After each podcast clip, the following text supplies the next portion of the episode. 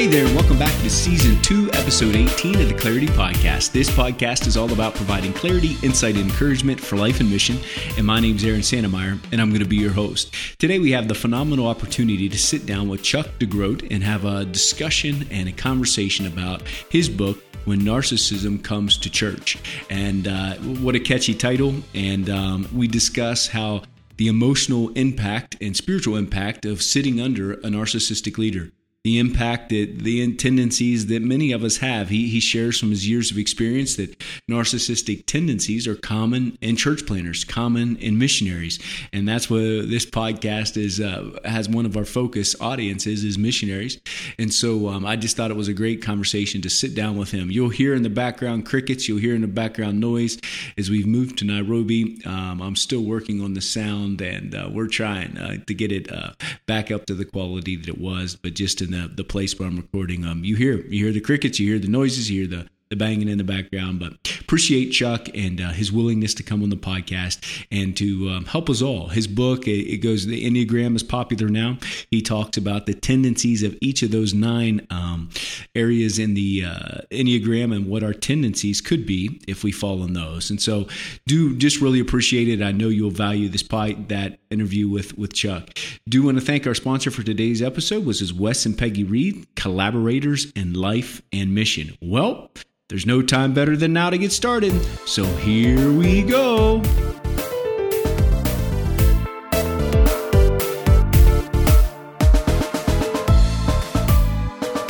Well, greetings and welcome back to the Clarity Podcast. So excited to be here today with Chuck DeGroat. Um, I had the, the pleasure of reading his book, which was challenging and healing to me to read. And so, Chuck, it's so excited to have you on the Clarity Podcast with us today.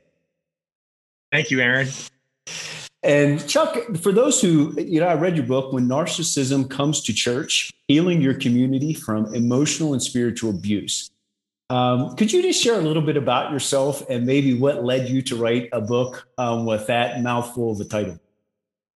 Yeah, well, yeah, thanks for having me. First of all, it's it's good to have this conversation to hear crickets in the background. I I, I think maybe you'll edit those out, but I was kind of excited about crickets and monkeys and other guests on the podcast too. But um, I'm I'm a uh, I was a longtime pastor, therapist, uh, now seminary professor. Uh, I went to seminary back in the mid 1990s, and I entered into seminary with a lot of uh, certainty about things I believed, and I think a good amount of arrogance and um, confidence, overconfidence, and and in a beautiful way got called on that by a seminary prof uh, early on. And that began my own journey. I, I, ended up doing a master of arts program in counseling and getting my own care and counseling and going on a journey that i think if i wouldn't have gone on i you know my even the counseling professor said i would have been dangerous to the church. And so i i think that i've i've been passionate about this journey to becoming more whole for, for, pastors, for missionaries, spiritual directors, educators, those of us who are in ministry for, for, a long, long time. But it was only in the last probably five years or so that uh, friends of mine actually said, you know, you've you've been you've seen a lot. You've been involved in church planting assessments and uh, uh, I've done a lot of counseling in and around spiritual and emotional abuse and narcissism in the church. And I've been doing some consulting with a larger church. And it was some friends in that space who said, you know, it would be great for you to write something that would be accessible, a good resource for the church that we we could use. And that really inspired it. Uh, and that's how the book came to fruition. It's amazing. Um, before we jump into some of the questions, um, you one of the, the opening things is the word narcissism um, gets thrown around. If would you just help maybe give us a clarification of what that is, and then you also share that you know it's dangerous just to throw that label around, and that's not really the purpose of the book is to, yeah. to begin to label people. But can you can you just share about what a narciss- narcissism is and why it's yeah. dangerous just to label people? Yeah, we use these these labels for disorders, mood disorders, personality disorders, psychosis in the in the psychological world to name particular realities, depression, bipolar, um, dependent personality, narcissistic personality, and yeah, I do say early on that this this is not the ontological identity of of someone. You know, this is um, we are image bearers of God. Um, we are as Christians the beloved of God. Um, that's core to who we are, but but there are helpful descriptors at times. Addiction, even even the language of sin, is not a descriptor of our deepest self, but um, uh, a virus, a disease, is what Paul calls sin. And so, you know, narcissistic personality disorder, the full blown disorder, not narcissistic tendencies, is often described as uh, grandiosity, um, entitlement, attention seeking, um, and, and, a lack of empathy, uh, which lead to oftentimes relational and vocational impairments. Um, in other words, problems in relationships, problem keeping a job, uh, leadership, things like that. And so when we talk about gr- grandiosity, we talk about a sense of superiority. Um, I'm I'm bigger, better, stronger than you are. Um, when we talk about entitlement, there's a sense of I have a right. I have a right to this unlimited expense account as a pastor. I have a right to the biggest office. Uh, when we talk about attention seeking, well, it sort of speaks for itself. This sense that I I need to be on stage. I need the applause.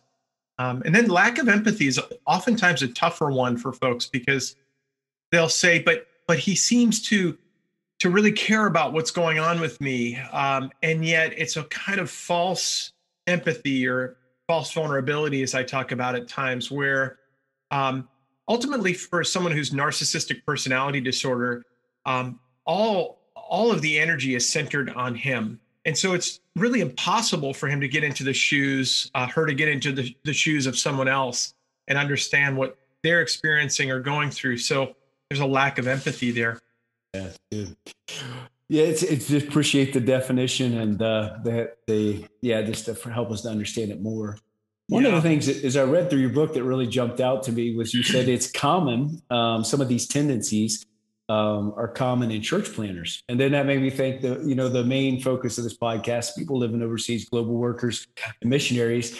Is that something in your experience that you've seen also in, in missionaries too, that is, yeah. common?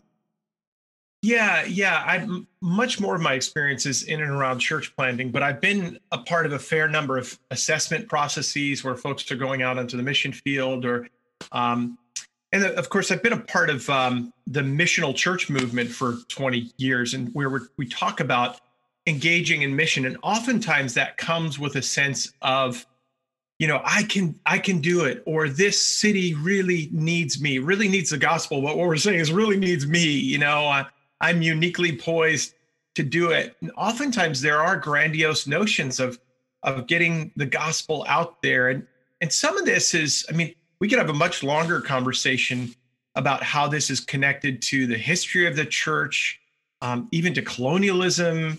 I, I mean, there are bigger, larger conversations about how the church at times has this sense of manifest destiny, but we as pastors can have that too, where there's this sense of, uh, I, you know, I was talking to a church planter actually to get real concrete who said, you know, when I went into, I won't say the city, but when I went into this particular city, I thought that I was the answer to the to the problem of sin and the need for the gospel. And it took me 10 years to realize that I wasn't the first uh, church planter or pastor in that city. There were historically black churches who'd been there for generations. There were other smaller churches and Korean churches, and um, uh, and and he, and he said, you know, I just had this sense that uh, I had heard that this was a secular city in need of the gospel, and I just had this sense that I was the answer and I was the savior. And it was in a moment of some pretty profound repentance. And I, I don't know that any of us are immune to that, whether missionary or church planter. I, I, we see this even in rural church pastors, uh, and, and, so, uh, yeah, we all have the opportunity to look at ourselves in a conversation like this.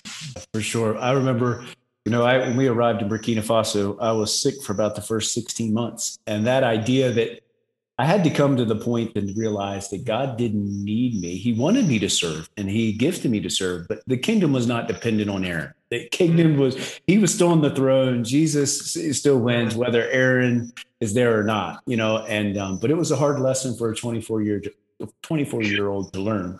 and wow. um, and uh, learned the hard way. But uh, and you know, is we have those tendencies, we can kind of drift there. Yeah. So, yeah. Wow. You share um, that when we experience narcissism personally and relationally, the toxic effects are painful and crazy making. Um, can you share what it feels like to serve with or serve under or someone that has these narcissistic um, tendencies and why it's so painful and the, the idea of crazy yeah. making? Yeah. I think part of the reason it's crazy making within the context of the church is this is often a person who has some authority, uh, an ordained minister, someone with a master of divinity, uh, someone who has been uh, handpicked to lead a Christian organization. In other words, someone who has a kind of spiritual authority. And we, I think, parishioners, um, uh, congregants, people who come to churches, people, they, they have this default sense of trust. Like he's the pastor, she's the pastor, the missionary, the the spiritual director. I, I'm supposed to trust this person. Um, like like when we go to the doctor, we just trust the doctor, right? And I think that when you, uh, in particular, when I think about folks who've worked in organizations led by narcissistic leaders, when you work with folks like this and you experience bullying, for instance, or in one moment you feel like you're in, but you share a tiny little criticism. Um, like I think maybe we should highlight this announcement, not this announcement, and you're out and you don't know what happened, you know, um, or you experience a sense of impulsivity, or you see decision making that might um, be borderline uh, like lack of in, in, integrity, or um, and it's, it's at some points um, self sabotaging. I'm thinking of addictive behavior. People have said, I, you know, I worked, I worked for him, and I watched him over drink and overeat and things like that you know, that there can be a sort of crisis of conscience. And uh, this is where people will say, you know, I, I feel like it for a long time, it was me. I was making up this story in my head. And I, I thought it couldn't be him because he's he's been chosen. Uh, the, the Lord has blessed his ministry. There's been fruit. And I think that's where it gets confusing at times for those of us. I've certainly worked in organizations like this where I thought, you know, it, it can't be. This is such a successful church plant, for instance. It can't be him. It's got to be me. And then, how? What advice do you have somebody that's in the middle of processing that? That when they're processing, yeah. it, it has to be me. It can't be. It can't be them. Yeah. Well, you know, I, this is where we've got to recognize that if we're in this space long enough, it can be traumatizing and uh, we can begin to doubt ourselves, our own instincts. I mean, I think there are a number of, I don't need to bring up any stories, but we've all heard the stories of recent pastors uh, who have had to step away from their ministries. And, and in any number of those cases, and I've, I've known folks in some of the more recent cases, there has been a sense that, uh, you know, I was in it for seven, eight, nine years, and I wanted to say something. Um, but I, I, I wasn't sure how to. And it began with a conversation with my spiritual director, or it began with a conversation with my therapist or my best friend or someone who served as a kind of compassionate witness to say, you know, that's not right. that's not good. That's not healthy.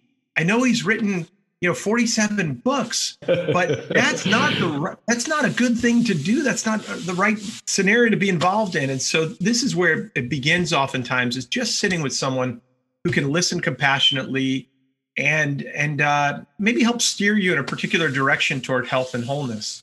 Good. And then you you know i can't that kind of segues in. You mentioned that in the church sometimes we label some of the things narcissists with they're charismatic or they're gifted, they're confident, they're smart, they're agile, they're compelling. And honestly, most of those sound pretty, they don't sound nefarious. They sound like right. really good things in the church. Church, oftentimes yeah. the things we celebrate. Um, yeah. But it, however, um, the effects of that can be devastating. Yes. so how does that happen where something yeah. that seems so good ends up being so detrimental? Yeah, I mean those those adjectives can can name someone who is both a really gifted missionary or church planter and someone who's toxically narcissistic. Um, and in fact, when I do assessment and testing around this, I've got a called the Millon Clinical Multi-Axial Inventory, and it puts each of us on it. Yeah, scary, right? Yeah, exactly. 400 questions, and and each of us is placed on a kind of spectrum of narcissism. That sort of the higher you go, what I like to say is the, the the more you like lack the capacity for humility, curiosity, self-awareness. In other words, if you were to come to me, Aaron, and say, you know, Chuck, uh, you're a confident guy, but you can be kind of arrogant at, at times, and you come in and dominate a room. And if I said, that's just that's just you, Aaron, you make up stories about everyone. You have as I've heard many times before from people, you have daddy issues, you know? that's what sometimes what these guys do. Um, that's me deflecting. That's me not willing to say, okay, so what is it that I need to hear in this? Um, and and so the problem isn't confidence. Um, the, the problem isn't an inspiring or a wooing personality. The problem is humility. And uh, I've known plenty of really gifted church planters and missionaries and pastors who are extraordinarily confident, but also really humble. And they have the capacity to have the conversation, say, So I have something to learn in this. Tell me a little bit about how you experienced me or where you felt like our staff meeting went south versus those who will almost inevitably turn it on you, make it about you, point the finger to you. Say, it couldn't be me at all. So you you mentioned daddy issues. You said that's common, something that that we yeah. use. So what, what, where does that where does that originate that idea you have daddy issues and where does that come where how do you see that play out? You know, what's interesting about that and I was just throwing that out off the cuff, right? I mean, but what's interesting about that is that I've watched over the last 15 years or so, give or take, um, narcissistic leaders in the church become a whole lot more psychologically attuned. Um, when I when I first started in seminary counseling program, I was uh, 25. It was 1995, and it was sort of like there was this who who wants to study that? You know, touchy feely stuff, emotions. I mean, literally, there. Uh, 95% of the women in the program that I was, uh, 95% of the people in the program were women. And so, and then I, I watched pastors becoming more interested in psychological categories and gift inventories and personality tests and things like that and using those kinds of things. And so that's an actual story of remember early on this narcissistic leader I worked with inevitably if if there was a male pastor that would push back he'd say oh, he just has daddy issues. It's not me it's him. It's his own issues. Um, and and there whatever this the, the, psycholo- the psychological language is um, they can use that in service of putting someone in their place or domineering or bullying in some way. Wow. So using using those assessments and those things to their to their bullying yeah. advantage. So that's right. Uh, and you're you're I mean I went I went to Bible school in two, 1998 and um, it's been amazing just to see with and maybe we can get in just a little bit about enneagram and those things as you hear it more commonly in the church um, and then as you say they can be used for for anyway to turn it around on other yeah. people. Yeah. Can you share? You, we've talked about narcissistic leaders, um, and in the book you share some four characteristics of a narcissistic leader. Um, and can you? And then you also, yeah, can you share those? And then I have one one specific question about one of those too. Oh well, do you mean the um, chapter where there are ten characteristics, or the uh, which which chapter are you talking about? The ten what characteristics. Part? Yeah.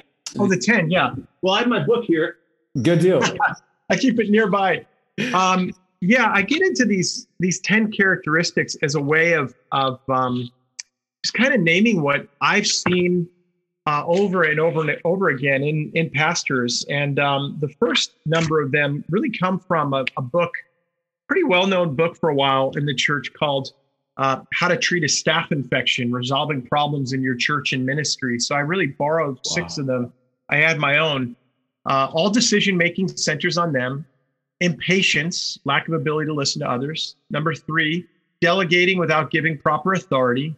Number four, feelings of entitlement. Number five, feeling threatened or intimidated by other talented staff. Six, needing to be the best and brightest in the room. And then four more, seven, inconsistency and impulsivity. Eight, praising and withdrawing. Nine, intimidation of others and 10, one that I've coined called vulnerability, F A U X, a kind of faux vulnerability. And, and those are, we don't see all 10, but we'll see constellations of those show up in different ways in, in different pastors and leaders.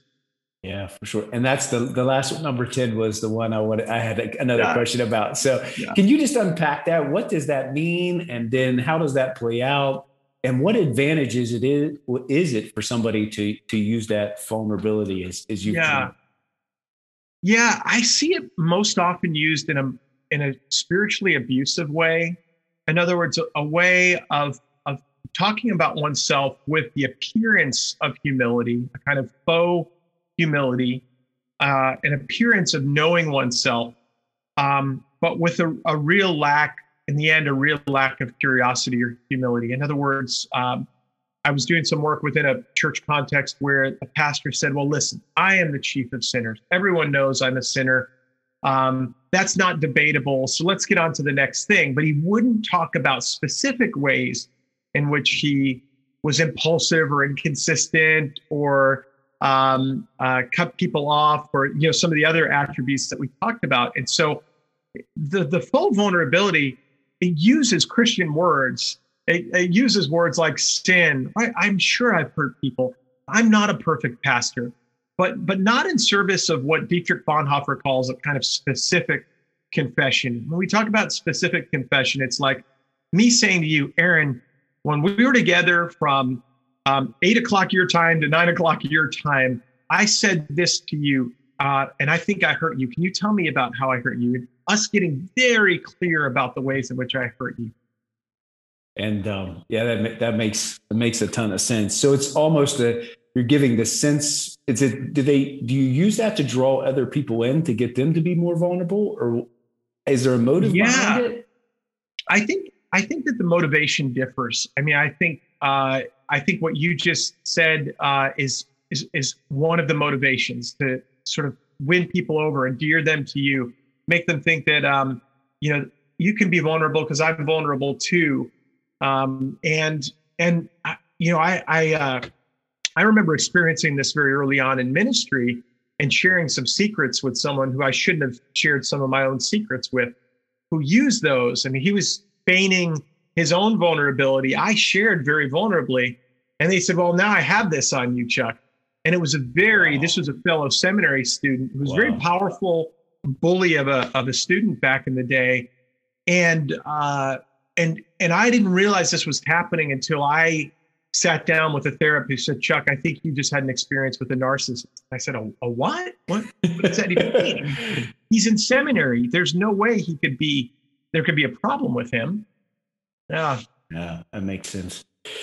One of the other things, as I read through your book, you said it's hard for a, a leader that has tendencies as a narcissist to step away. That they they they always they're yeah. engaged, and and how why would it be? Why does one not want to step away if they if they have some yeah. of these tendencies?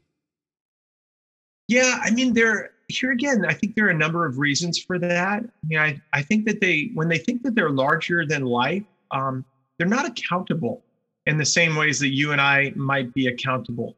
Um, and in fact, they're even bigger than some of the systems of accountability. Uh, not too long ago, I was involved in a in the Presbyterian system in a situation where where a minister was deposed, and even then, um, blaming, pointing the finger, scapegoating others, um, blaming the process, and unwilling to be accountable, saying, "Listen, I'm an author. I've had all this impact. I've done all these things," and I think that that's that's often the case is I'm I'm larger than life. I'm not subject to the same forms of accountability that others are subject to. And so it gets back to that sense of grandiosity, that sense of entitlement.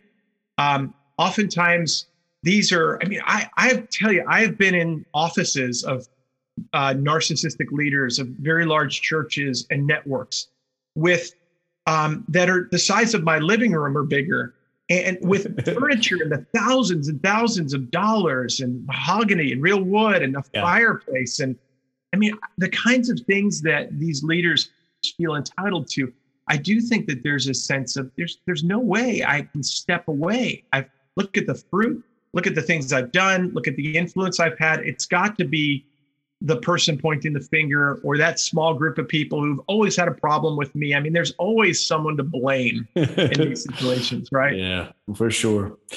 For sure. So you you've mentioned that you know sometimes people will point to the fruit and they'll say, well, this this leader, there's fruit there. But what does the inner life? Because normally your fruit is the result of an yeah. inner, the inner life. And so, what does the inner life of uh, uh, someone that has a narcissistic tendencies? What do, what does yeah. that look like? Their inner life? Yeah, so it's really complicated, and this is where I mean, I I definitely know that I've I've lost some folks here because I I had an interaction with with someone uh, a few years ago when I was working on this, and I've been blogging a bit, and she said, "Well, you you actually think there's some goodness in there, and I just say they're evil." And I said, "No, I think my understanding psychologically, theologically, is that we're contradictory at times." Um, uh, the good things I want to do, I do not do, uh, Paul says, right? And yeah. I, I think that even though at the core we're image bearers, there are times when um, there is a sort of Jekyll and Hyde kind of dynamic. I talk about shame and rage in the inner life of a narcissistic leader. And I think that what I've discovered in doing work with particularly men like this is that there are inevitably stories of significant pain, trauma, abuse, bullying. I can't tell you how many times I've worked with a, a man 45 years old who is larger than life and domineering. And we'll get to a point where he's sitting on the couch in front of me, six or seven years old, in tears, wow. talking about the, you know, the, the the the guy who would thinking of. I'm not going to say specific examples, but because I don't want someone listening to this to say right. that's my story. But for sure, but sure. someone in my life, whether it's a coach, a teacher, a youth pastor who hurt me in a significant way, and wittingly or unwittingly put on armor at that point, uh, was never, ever, ever again going to let someone hurt them, get close to them. And so they walled away their hearts and um, never experienced any kind of real intimacy since. I mean, I've literally had men um, 40, 50, 60 years old say to me, You're the first man that I've ever trusted to talk to in a heart to heart kind of way. I've always seen other men as threats, someone who's going to take away my power, someone's going to hurt me in a particular kind of way. And so it's tricky because I do have some folks who will say, Chuck, call evil evil. And I want to say, yeah, there there is evil. There's a manifestation of evil at times in these folks, but but I also see the complexity of it um, because when you get down to the core, you see the battle that they're fighting. Yeah. So does that relationship you talked a lot of times it's between they see men a man will see another man as a threat, but in relationship can they have is can they have a healthy relationship maybe with their wife and their children or does that the tendencies team and I know I'm it's I'm yeah. speaking in generalities, but just yeah. just a question does that does that make any sense at all? Yeah, yeah, and and that's that can be the case. Yeah, where he can let in a spouse to some degree, um, and children, and uh, oftentimes in these cases when i'm doing my work and and we we require him to step away his his wife will come to his side and say well i know a very different chuck or aaron or whoever mm. right I, I know the other side of him and and and yet uh, we have to reckon with the side that engaged in abuse or misconduct or malpractice in ministry and there has to be accountability just because uh, we we can see you know a deeper side of them, a more human side of them. Doesn't mean that they can't be held accountable for the debris field of destruction that you'll often find in in situations like this. Wow, that's powerful. Yeah, that's powerful. Gaslighting. That was a new term for me. Um, and then and can you just share what gaslighting is and how that relates into this conversation about um, narcissism and the tendencies sometimes that leaders have. Yeah, the, the word is actually an interesting. It goes back to an old movie, um, and uh, too much to tell that story, but it's it's it's uh, it's a way of making someone else feel crazy. Gaslighting is um, uh, me making you feel crazy by making you question your reality. We're not really doing a podcast right now, Aaron. You know, uh, obviously you're going to say, "Oh, yes, yes, we are." there, there are times when, and I've seen this in action in the church. There are times when someone holds so much sway or influence over another that you know. I I knew in one particular situation of of a powerful pastor had a very gifted young man working uh, for him that wanted to go to seminary. Th- this was a very incredibly bright young man who was actually doing a lot of the writing, ghostwriting for the senior pastor. But the senior pastor would say, No, I, I know seminary and you don't have the gifts to go and do seminary education. You really, the Lord wants you to stay here. You're just, you're not bright enough. I don't think you'd get in. Meanwhile, he's got him writing his books. so um, that's a form of gaslighting. And when, you know, here's, here's the, the frustrating part of this, you know, I, this young man felt like he had lost a decade of his life, but he said, I, I literally, I, I literally felt like a slave at times. Like I couldn't get out of it. Um, we talk about Stockholm syndrome uh, in terms of kidnapping, oftentimes, where the um, you know the young victim learns to befriend the kidnapper and stays, and actually um, they develop a relationship. And there, there's a sense that that's a, a similar dynamic going on in this kind of situation. Wow. Yeah, and the other thing you when I think it was in that when you were talking about gaslighting, you said a lot of times a narcissistic bite does not leave fit any physical wounds. And so that's so can you just share just a little bit about that? What what what do the yeah. wounds look like? Because you if they're not physical then is it emotional right. and spiritual or?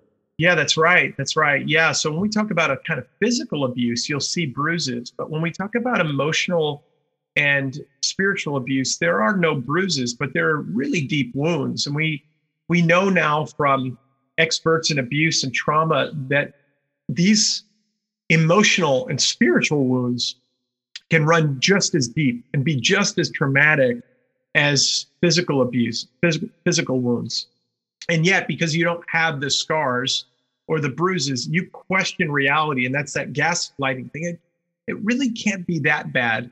Uh, these wounds actually often accumulate over time as well. And so I'll talk to people who I may mention I may name something that happened to them that past week, and they'll say to me, oh, Well, that's been happening for 17 years uh, since I started working for him.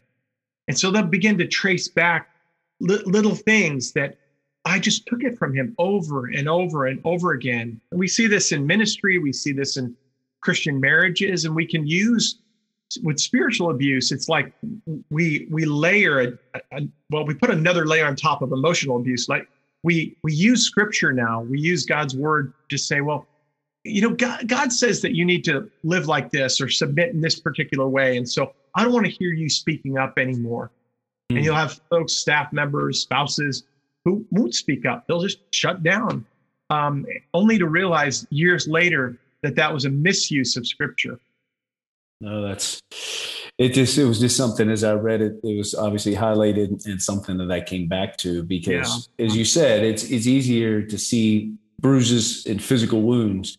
Um, and those I think you can as you shared, there are things that there you can't. It's hard to deny, and you see a bruise, you know it's there, and it, it's there, and you normally there's a cause. But when there's the spiritual and emotional ones, sometimes we downplay those, and right. as you said, it creates that sense of doubting.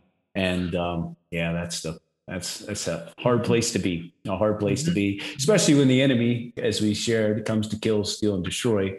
We can right. begin to tell ourselves lies, and it's go mm-hmm. all kinds of ways. Yeah, that's right. Chuck, you know, um, hope. So we've we've we've talked about these tendencies. So first, can you share some hope for maybe somebody's listening to this podcast and they've recognized as you shared about some of these narcissistic tendencies, yeah. they've recognized, hey, I have some of these tendencies is there hope for someone that maybe has these tendencies? Can they change or is it kind of locked in? Yeah, well, when you, when you say you know evil comes to kill, uh, destroy, steal, what's coming to kill, destroy, and steal is dignity. Um, God's image bearer. You know, um, mm. I think uh, to kill faith, hope, and love in us, yeah. and yeah, um, and so Uh, we we have to take the damage of this kind of abuse with a kind of deadly seriousness, right? And I think that part of this story of hope is not just a story of hope for the, the narcissistic leader, but hope for the church, hope for those who are taking these kinds of stories seriously. I think scripture gives us words for times when we've been hurt, oppressed, victimized. I mean, the people of God were slaves in Israel and cried out yeah. uh, groan before God uh, under their slavery, under that yoke, right? And God uh, rescued them.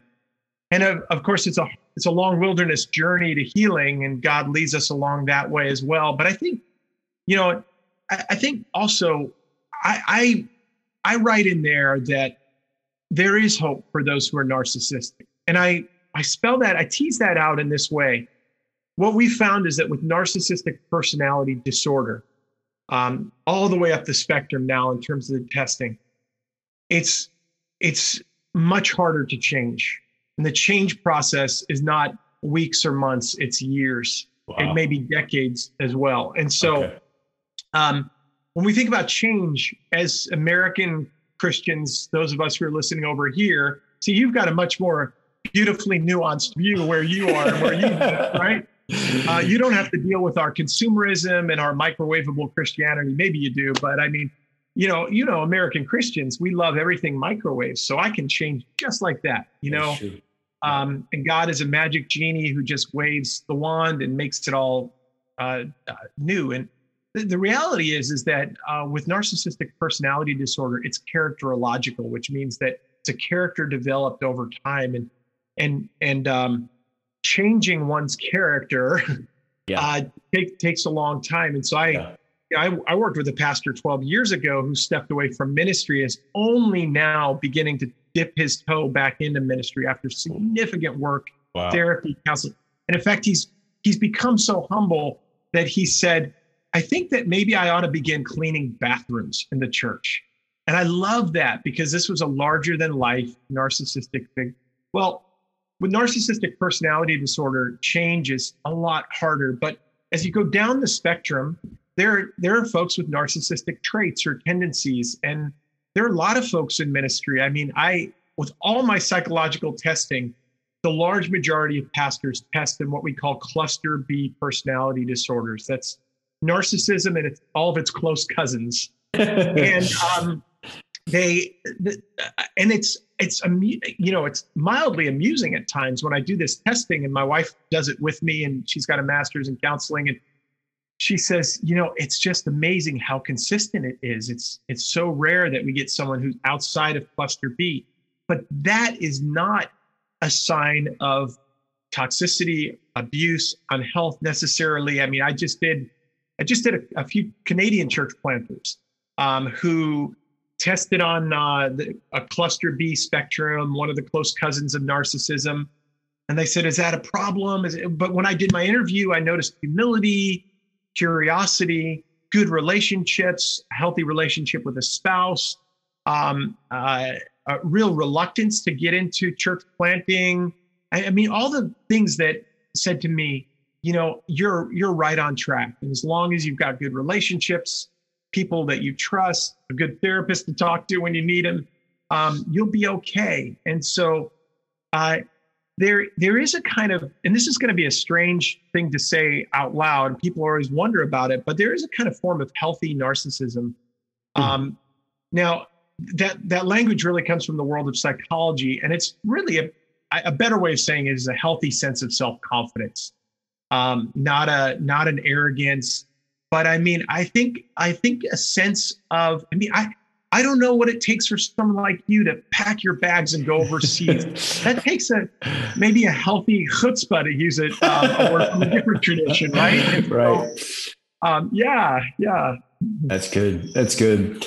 And then hope for you know people listening in. As I shared when we led into this, a lot of times when we when we move overseas, you have time and um, you realize there are some emotional wounds, some spiritual yeah. wounds. Yeah. And and is there hope for healing? Maybe as somebody has listened in, as you've talked about that some of it is resonated with them that, yeah, maybe I, I, I sat under a spiritual leader that was making me think that I, I was crazy and there was some doubting and they're beginning to process that. Is there hope for someone that, that's listening in like that, Chuck? Yeah. I mean, I think I, I I think there's a lot wrapped up with um, moving overseas as a missionary. One of my closest friends wrote a book about his experience called From the Inside Out. His name is Ryan Kuja. Yeah. He he experienced some pain and yeah. um and not not just a little bit of his own narcissism too. He'd say in there, you know, and there's a, a lot wrapped up with following the the call of Jesus, we moved from Orlando to San Francisco, San Francisco, a very secular city, um, and a really hard place to live with very young kids. Um, and that revealed a lot in us that was there but kind of dormant. Um, we were terrified for, for a while because we were so out of sorts. We went from a suburban neighborhood with everyone that looked like us to an Asian neighborhood. We didn't speak the language, you yeah, know? Um, that's good. And that's so good.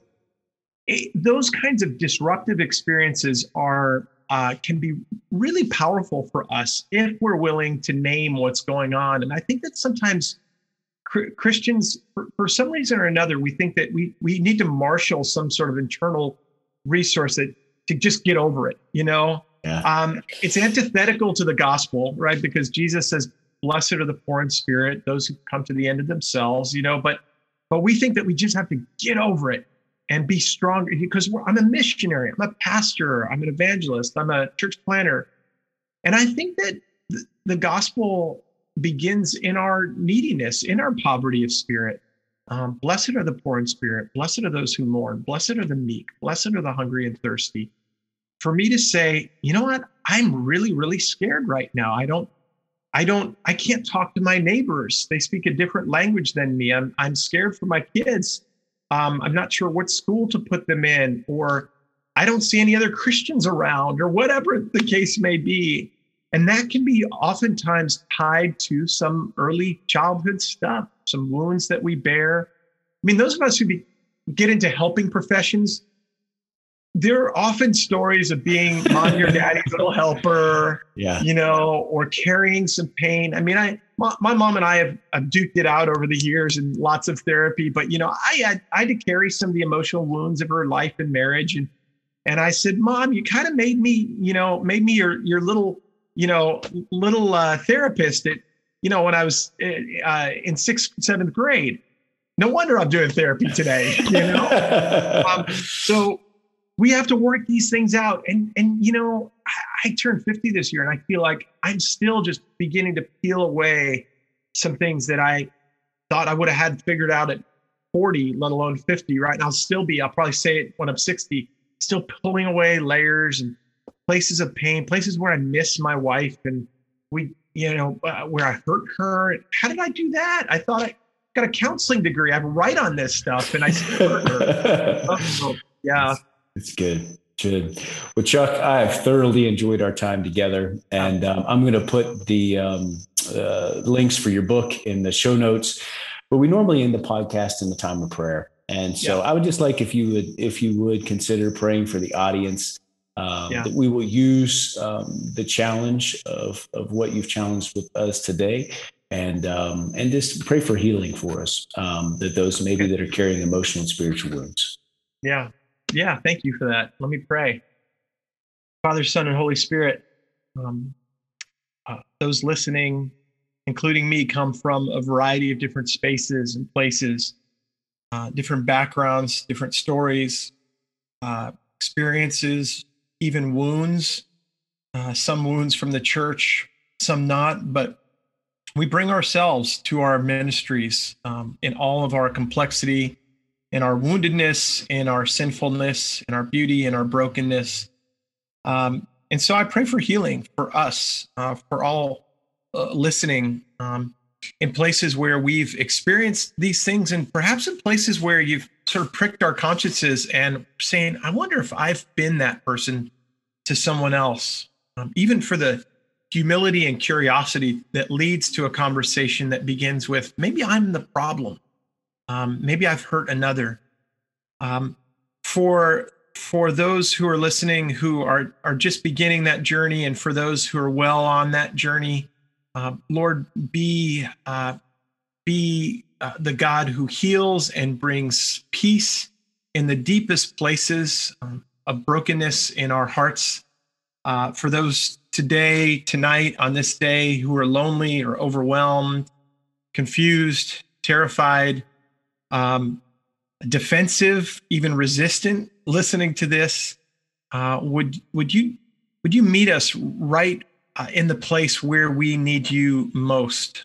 Um, Augustine says, God you are more near to us than we are to ourselves. And if that's true, um, you you've been listening in all the while, and nothing is a secret to you. And so, um, in those secret places, uh, would you bring about redemption and healing, not just for ourselves, but for our relationships, uh, for our spouses, our children, for our communities of faith, uh, for the places that we serve, for the kingdom of God? I pray in Jesus' name. Amen.